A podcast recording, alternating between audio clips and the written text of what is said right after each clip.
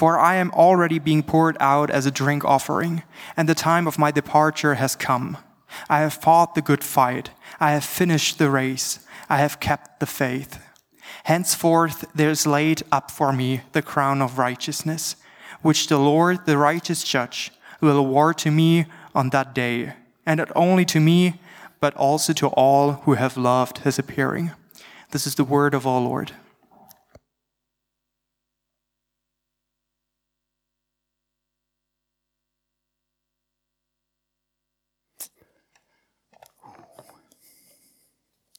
All right. You guys hear me all right? Did do a mic check before, so you never know what you're going to get.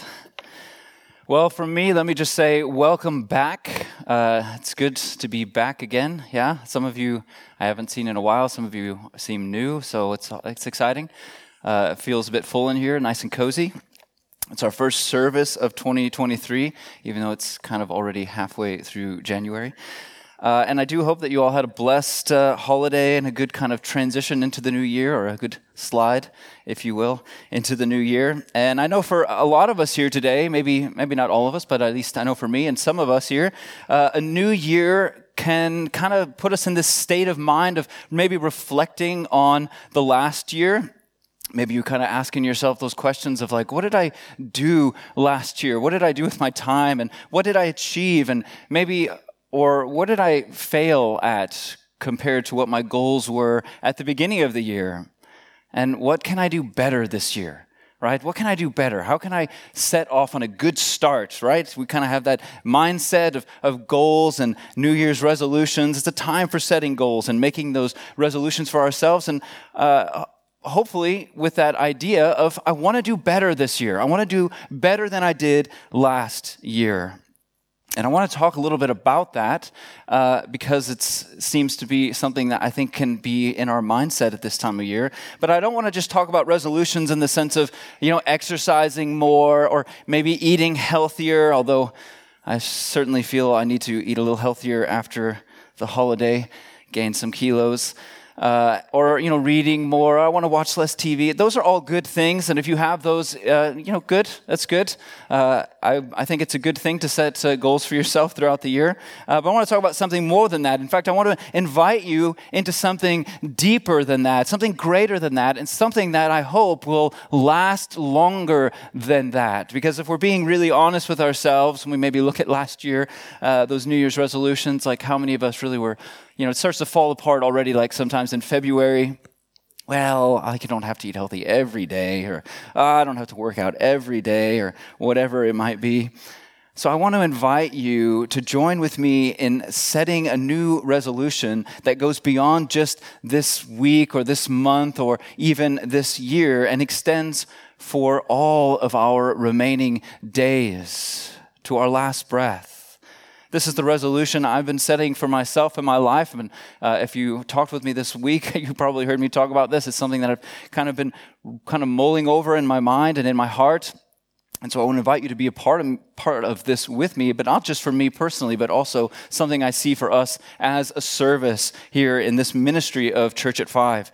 And it's about fighting the good fight, fighting the good fight and finishing the race and reaching the end, having kept the faith. That's what I want us to have in our hearts as we set forward into this new year.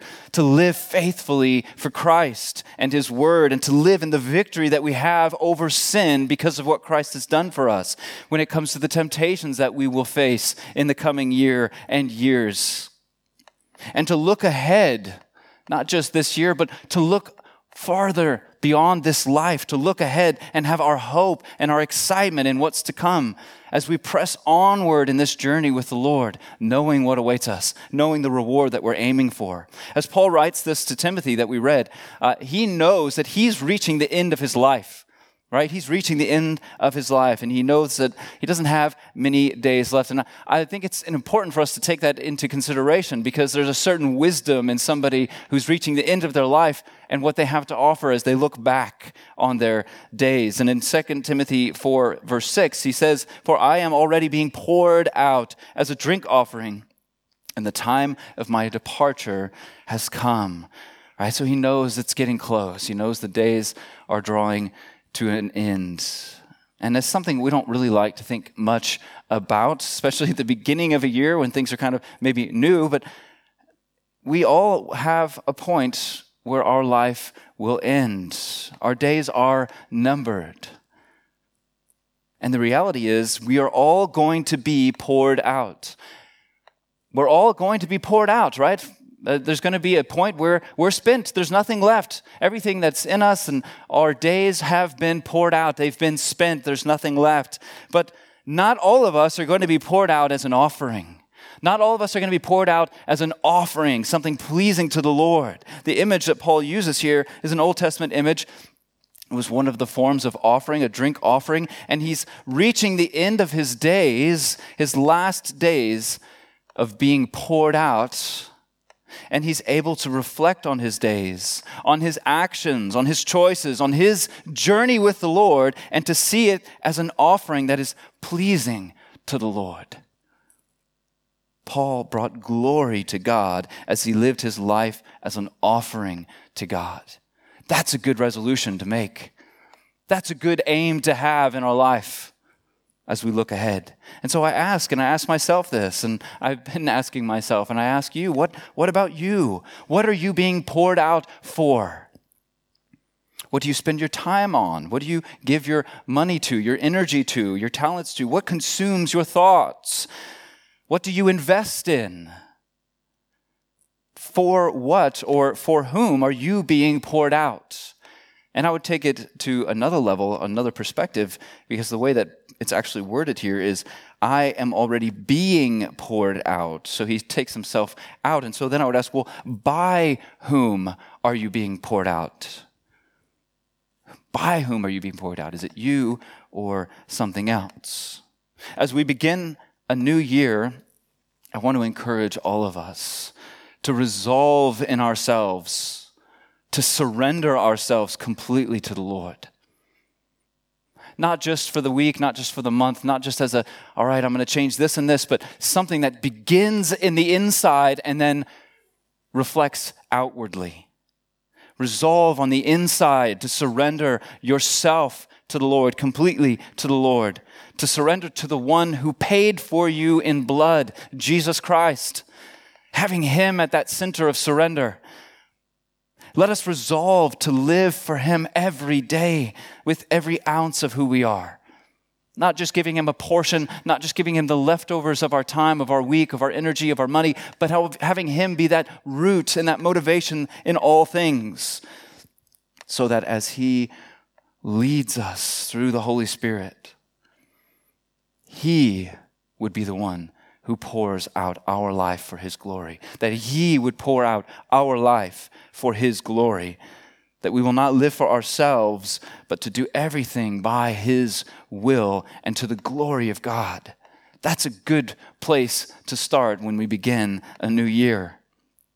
I want each of us to be ignited a little bit, to have maybe a, a, spark kind of begin to turn into flame in our hearts, to encourage us as we start this year, to set out on the right path, to resolve in our hearts to reach the end of our days, to reach the end of our days saying, I have fought the good fight. I have finished the race. I have kept the faith. But to get there, we have to start where we are with our surrender. Now, the good fight is a, it's a, it sounds nice. What does it mean, good fight? Fight the good fight. Well, without unpacking too much here, as uh, I don't want to go too long, I, I would say let's just shorten it to this simple definition, this simple understanding of what the good fight is. It's the gospel mission. It's the gospel mission given to all those who follow Jesus. When we follow him, we have been given a task the gospel mission. And what does that look like? Well, it's the good fight of living by the truth of the gospel. Of living by the truth of the gospel, even when the world rejects it. Even when the world says, that's crazy, that's stupid what you believe, it's stupid for you to, to live your life that way. It's fighting the good fight to say, no, I will continue on the path, living by the truth of the gospel, that I have been set free from sin, that I have a Savior who died for me. It's fighting to see the gospel proclaimed to the nations. Not having this great truth to hold on to yourself, but having an excitement to share it with the world. Going into the world and making disciples of the nations as we're called to do as believers. This is the good fight. We can definitely see Paul having lived this out. It's living as Christ lived and representing him as the light of the world amidst the darkness that surrounds us. Not everybody's going to go out and be a missionary, but you can be the light of the world where you are right now. This is a good fight, and it is a fight. And it is a fight. And there's nothing of higher value than to be poured out for the mission of the gospel of Jesus Christ. There's nothing of higher value than this. And it's a fight, but it's a good fight, and it's a fight worth fighting. But what do we do? What do we do when we fall short? Number one, we keep going. We keep going. And today I want to give just a few principles, just a few guidelines here, or things to be considering when we're trying to keep going to help us to fight the good fight, to endure to the end, pressing onward and upward, running the race as one who wants to receive the prize. And let's remind ourselves what Paul says here as he's looking at this is again from the end of his life in verse 8 says henceforth there is laid up for me the crown of righteousness which the Lord, the righteous judge, will award to me on that day. And not only to me, but also to all who have loved his appearing. So before we get into any principles or any ways of looking at this practically, we have to start right here. Do you love his appearing? Do you love his appearing? We cannot live for Jesus if we do not know Jesus.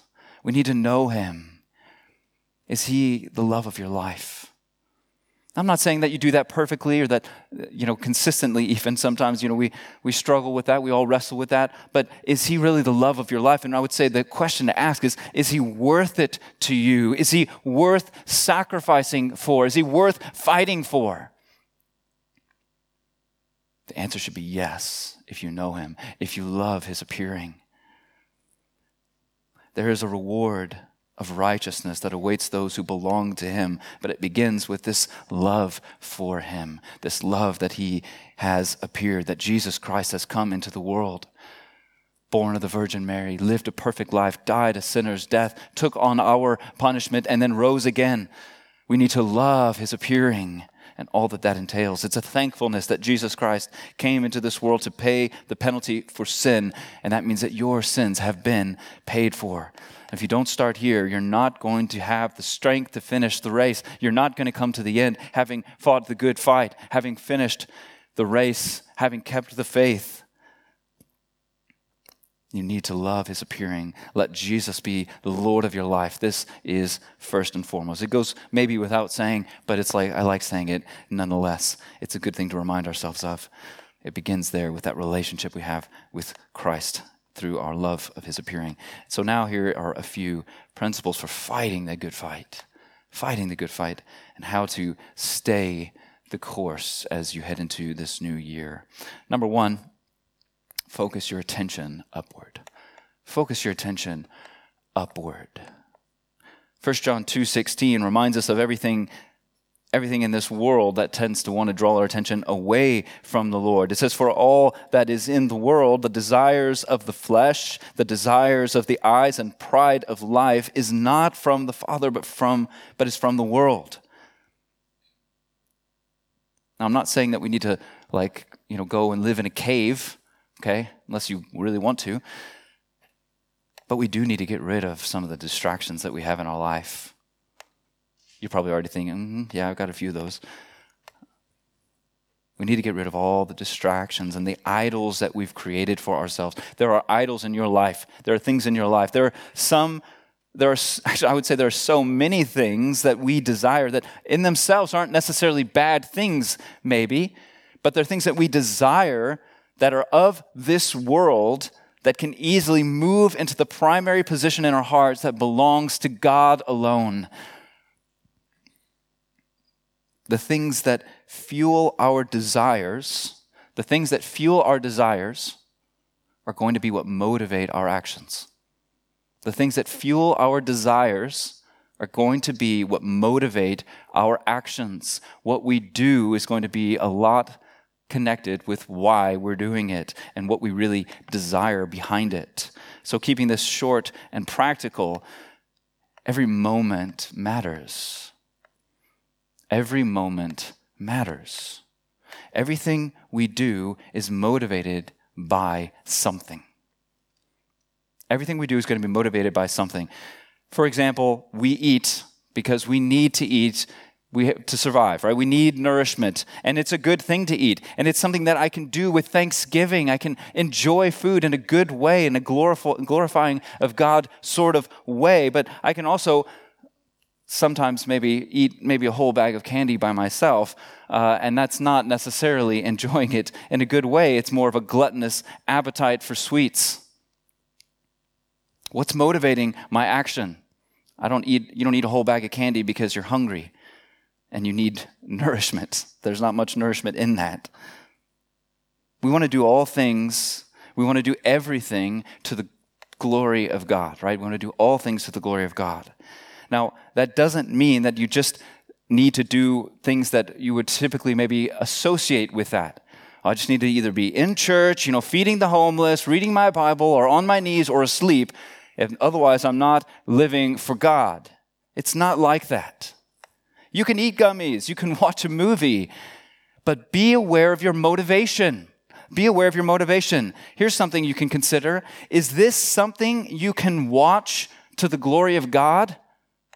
Or is it maybe something that's more the lust of the eyes? Or the pride of life, which can also be connected with, well, everyone else is watching it, and I, don't want to be like out of the loop in the conversation of what, you know, the latest movie that everyone's watching or whatever it might be. But in your heart, you're like, ooh, this is, this is a little bit questionable for me to be watching. Get in the habit of questioning your motivation. Question your motivation. Why am I doing this? What's the purpose in this? And if there is no possible way for you to do it to the glory of God, maybe don't do it. Maybe don't do it. The Bible says we should do all things to the glory of God. It wouldn't say that if it wasn't possible we can do all things to the glory of God. And I know that we all know things in our life that mm, I don't know. I don't know if I can do that to the glory of God. Or I would say, even if you, you know, you really need to kind of stretch out a justification in order to make it maybe kind of, you know, I'm, I'm like, I'm educating myself on what the sinners are doing so that way, you know, I'll, uh, I'll have an inside view. If you're going down that road, maybe you've gone too far. Avoid those things. Ask yourself, why am I, why am I watching this? Why am I eating this whole bag of gummies by myself? Why am I sitting and just wasting my time watching YouTube or scrolling through Instagram? Or why am I going out and drinking with these guys all the time when I don't really want to, I don't want to be getting drunk like this? Why am I doing this? Ask yourself. And this goes for all things that you spend your time on, your money on, your energy, your energy on. Let yourself be poured out by God and His calling on your life. He has a calling on your life. He has something that He wants you to be doing, you to be working on. And every moment, you are either stepping more into what God has for you or you're living that moment for yourself. And it really does break down like that. And what you choose to watch, what you choose to listen to, who you choose to spend time with. These things matter. The goal is to surrender to the will of God. Surrender to the will of God so that what you desire, going back to that, that desire, what you desire is what God desires, what God desires for you then you can truly live every moment to the glory of God, no matter what you're doing. No matter what you're doing. And again, I'm not saying that's, you know, you need to live in a cave. You can still watch movies, you can still do these things. But if you're asking yourself beforehand, man, can I do this to the glory of God? And the answer is no. Sometimes it will be yes. Surrender yourself to the will of God. And you might say, well, it's hard. It's hard to navigate. I don't know. I, I mean, you know, I, I have to like question everything, and it does get easier. If you're at that point, I, I can say it does get easier as we begin to surrender our will to or surrender ourselves to God's will. It becomes easier, and we can navigate. Oh, this. There are certain things I just know I need to avoid in my life because they're dangerous for me and they could lead me into sin. And so I would say, if you say, well, it's hard, it's hard to navigate, I would say, yeah. Paul doesn't say, I have napped the good nap. He says, I've fought the good fight. It's a fight. It's not laying around in a hammock and just, you know, sipping on margaritas or whatever. It's a fight. That's how he describes it. And he's looking back at his whole life. It's a fight. But it's a fight worth fighting. It's a fight worth fighting. Oh, how good it would be when you get to the end of your days and can look back and say, yeah, you know what? I fought the good fight. I didn't just give in, I fought the good fight. Let your heart be motivated by your surrender to your Savior. And let every action, every moment, every motivation be defined by a desire to glorify God and see how it changes what you spend your time on. So that's number one. Number two, number two is when we get into, I think, the more dangerous areas. And I would say the second thing you have to be cautious of is actively rooting out sin. Actively rooting out sin, fighting against sin in your life. So I'm not just talking now about, you know, watching a movie. Is this, is this good? Is this bad? Am I glorifying God? I'm talking about the things that you know. This is sin, and I'm struggling with this. We need to fight it out.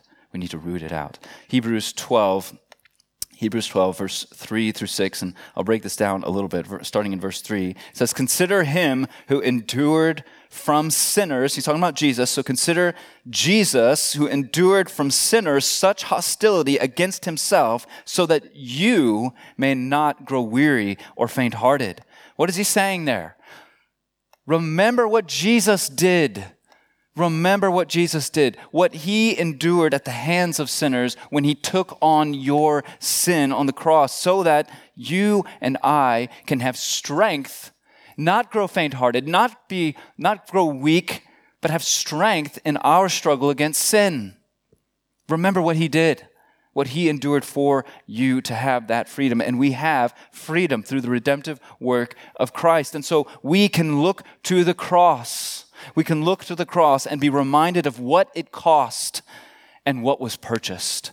We can be reminded of what it cost and what was purchased your freedom from sin. In verse 4, this is powerful. If your struggle in sorry, in your struggle against sin, you have not yet resisted to the point of shedding your blood. Whew. Have you resisted to the point of shedding blood? I want to be clear. He's not, and I know sometimes this has been interpreted this way, and, and I want to be clear. He's not talking about uh, like, you know, penance or like, you know, whipping yourself on the back. I'm, no more Netflix, no more Netflix, or whatever it is. You know, a whip for every time you just let it go to the next episode. Those laughters were revealing. He's not talking about that. What is he talking about? He's talking about an understanding of something. It's understanding that there is one who has already paid that penalty, who's already took the lashes, who's already paid the penance for every sin that you will commit. Do you grasp that? Do you understand that? Is that a reality for you? Because through this understanding, we respond with love for Christ. And what does it look like to love Jesus? Does anyone anyone know the answer to that? Obey. What's the word I was looking for? I'll allow it. Half point. Obedience. If you love me, obey my commands. So we understand what he did, we understand the, the, what he took on himself, and then we respond with love, which is obedience to Christ.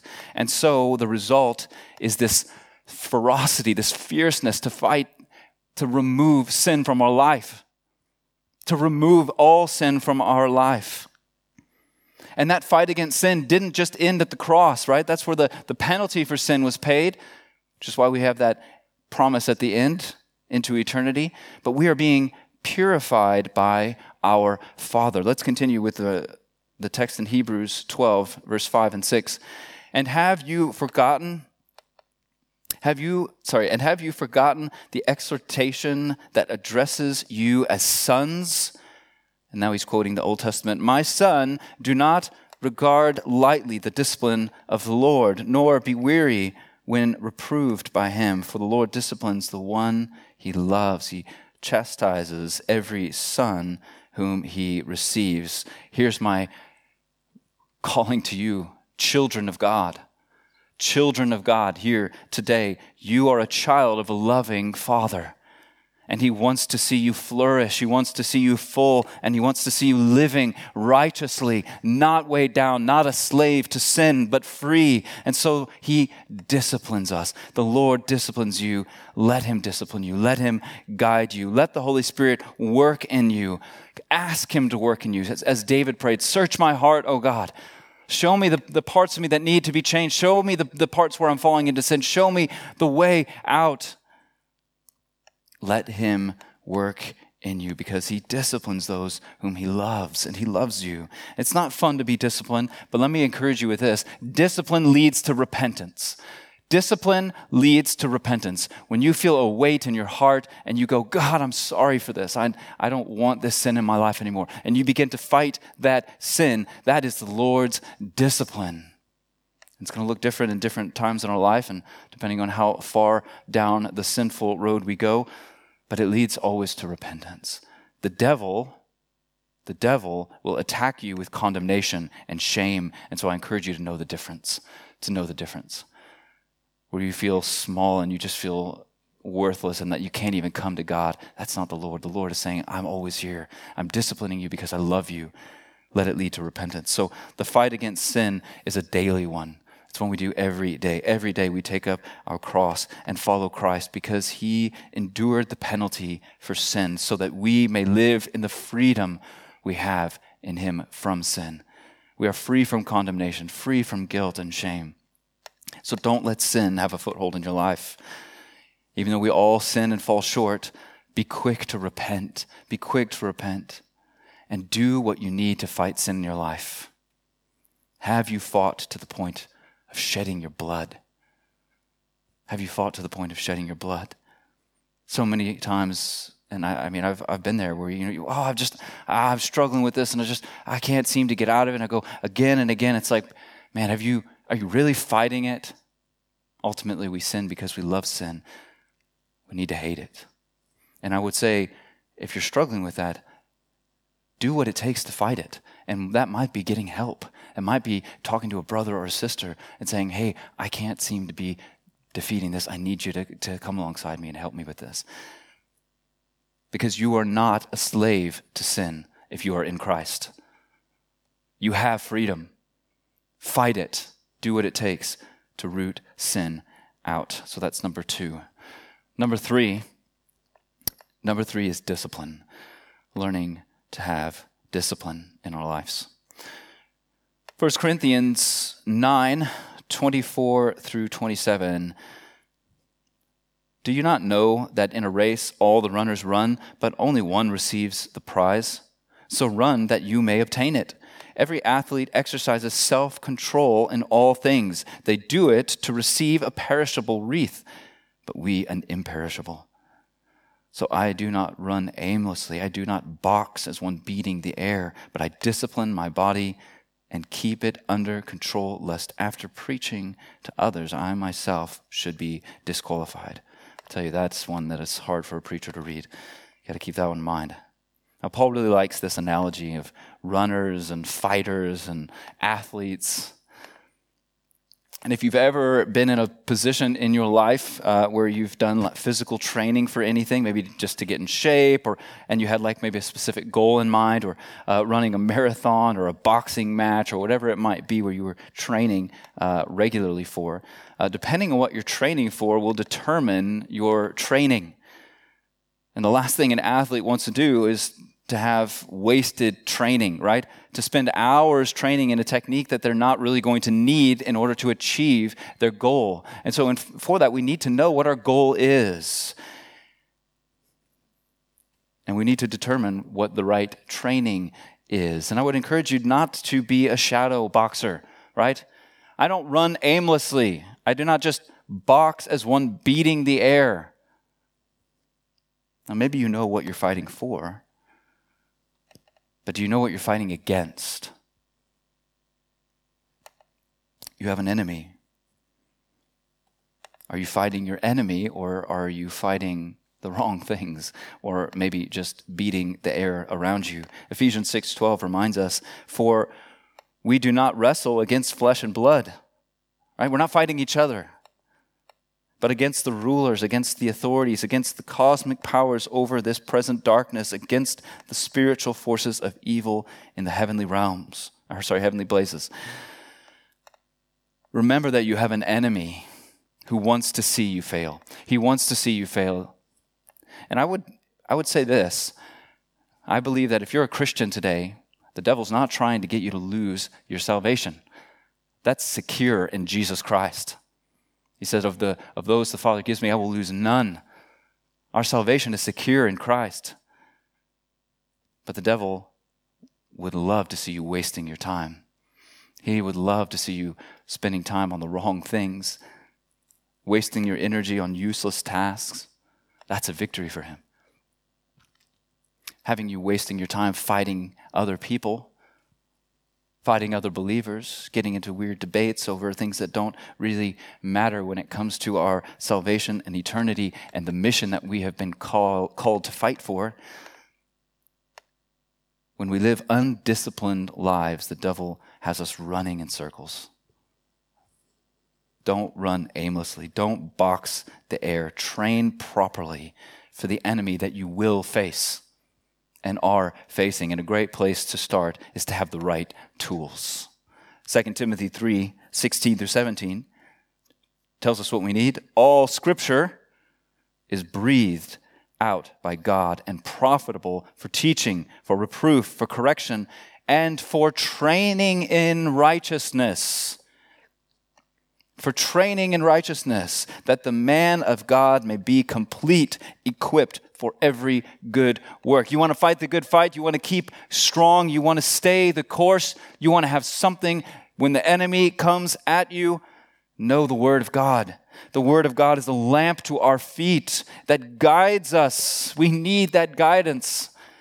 Otherwise, we don't know where to go. Otherwise, we're running aimlessly. But when we know the Word of God and we see it as a lamp to our feet, we don't run aimlessly, we run purposely with direction. The Word of God is a sword in our hand that we can use to cut up the lies the devil tries to say about us. When he tries to distract us, trying to get us to focus on the wrong things, wrestling with the wrong issues. I'm reminded of Jesus' parable of the seed that is thrown. And we don't want to be the seed that springs up quickly. Looks like everything's going well. Looks like they've got something transforming them from within. But then, as soon as the sun hits it, as soon as something difficult comes, it just withers and dies because it has no roots. We need to have roots, and the only place to put in your roots is in a stream of living water, which we find in the Word of God. We need that root going in deep. So discipline yourself. Be disciplined. Spend time in the Word.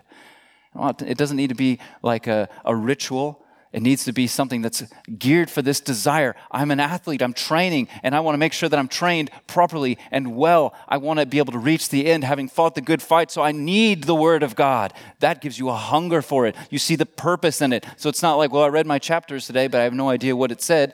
I know the Word of God because I need to know the Word of God. Spend time in the Word daily, being filled with the truth of God.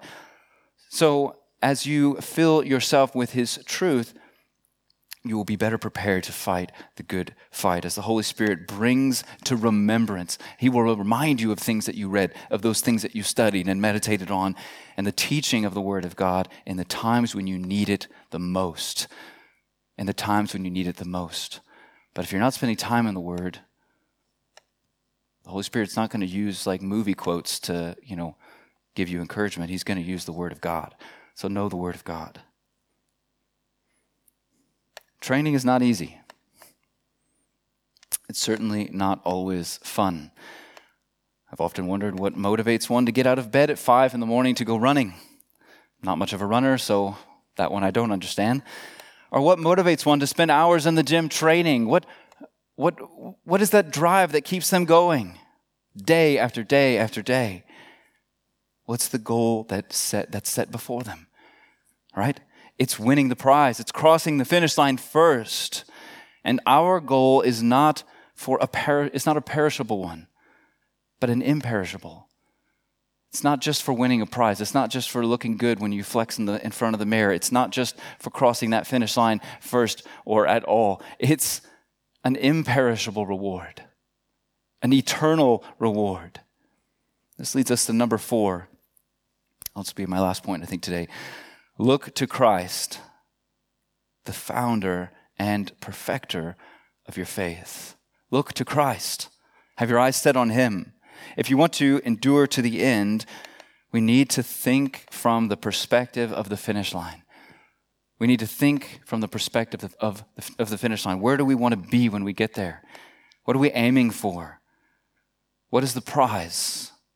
Only then can we pace ourselves with discipline, with a right heart, rooting out sin, avoiding distractions, setting ourselves day after day on the path that is set before us, before each and every one of us. Hebrews 12, uh, verse 1 and 2, I'll jump into the middle of 1. Let us run with endurance.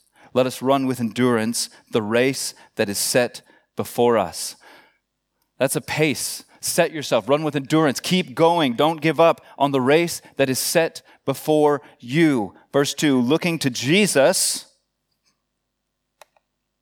the founder and perfecter of our faith, who for the joy that was set before him endured the cross, despising the shame, and is seated at the right hand of the throne of God.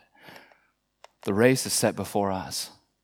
When Paul looked back at his life, he could see how he had glorified God, how he had been poured out like a drink offering. This was because he followed Christ, because he followed Christ. He endured to the end. He followed Christ in his example that's set for all of us as we are all being made into the image of Christ and we seek to live as he lived. And he followed Jesus' calling. That is the path set for Paul right? We're not all called to be imprisoned in Rome, right? Thankfully. He followed the path that was set for Paul. Jesus has a path set for you. Take up your cross. Not my cross, not the cross of the one sitting next to you, yours. And it's going to look different, which is why we shouldn't bog ourselves down with comparing ourselves to one another.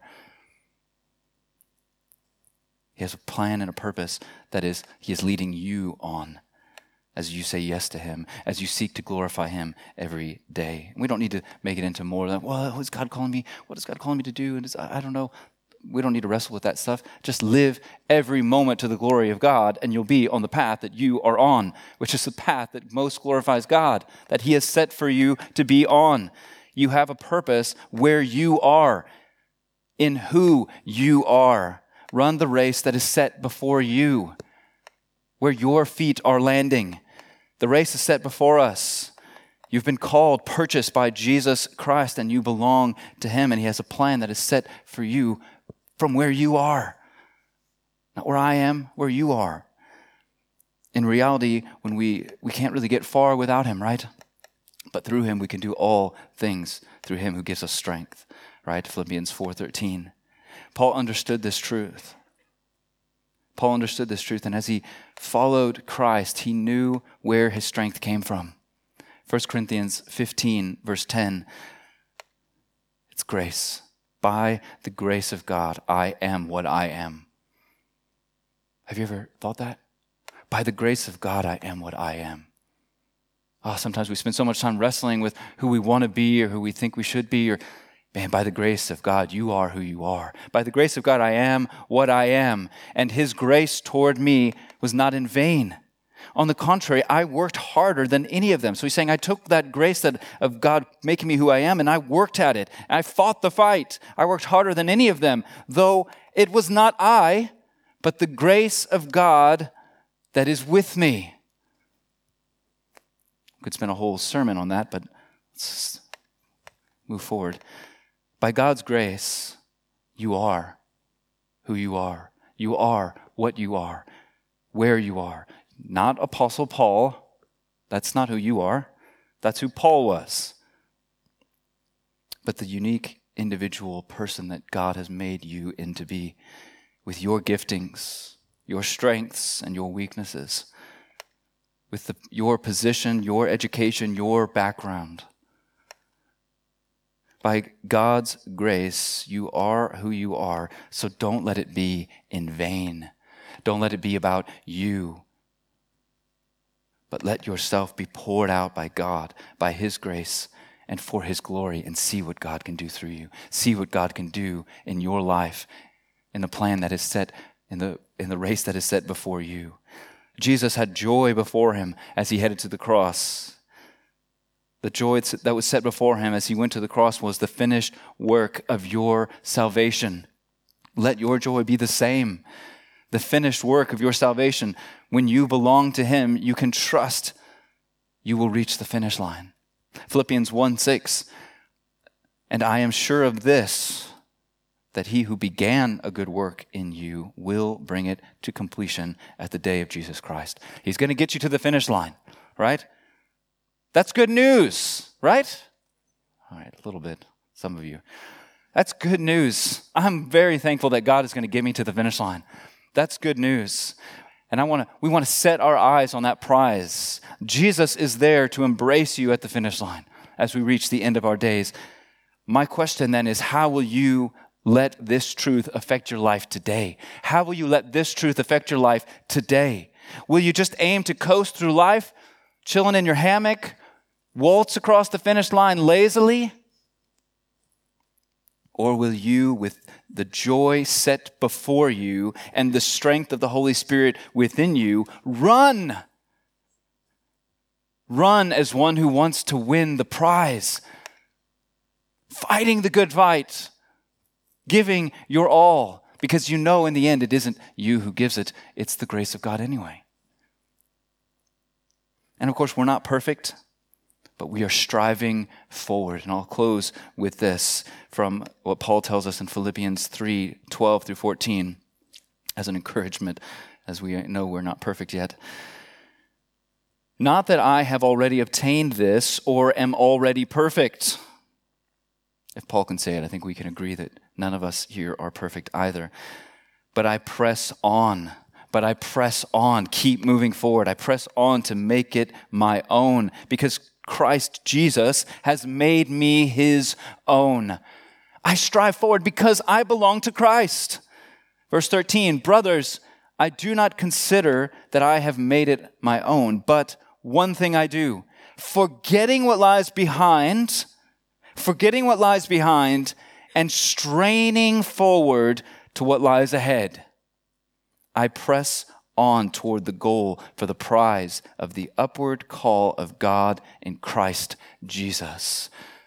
What an image of what it looks like to move ever forward, pressing on when our eyes are set on Jesus Christ. All things are worth enduring. It is worth it to push through, to maintain discipline in our life because the prize is eternity with the one whom we love and who first loved us. So it's a new year, it's a new beginning, it's a fresh start. Start now, start today. Today, resolve in your heart to live by the truth that Jesus has made you his own, that you belong to him, that you have been purchased, forgetting what is behind. I don't care what you did last year, last week, last night. Forgetting what is behind, focus on what's ahead of you. Focus on what's ahead of you. Press on toward the goal, which is Jesus Christ, the prize of the upward call of God in Christ Jesus. Amen. Let me invite the band to come up as I close in prayer. Father, we thank you for who you are. We thank you for your work in our hearts and in our lives. We pray, Lord, that you would mold us and guide us and strengthen us as we look ahead, that we would resolve in our hearts to live for you, to surrender to you today and every day for the rest of our days, having that perspective that we want to reach the end, looking back and to have a confidence, to have a joy. Yes, I fought the good fight. I finished the race. I have kept the faith. Let these words resonate in our hearts this week in every moment and what we choose to do with our time, that we may glorify you in everything. In Jesus' name, amen.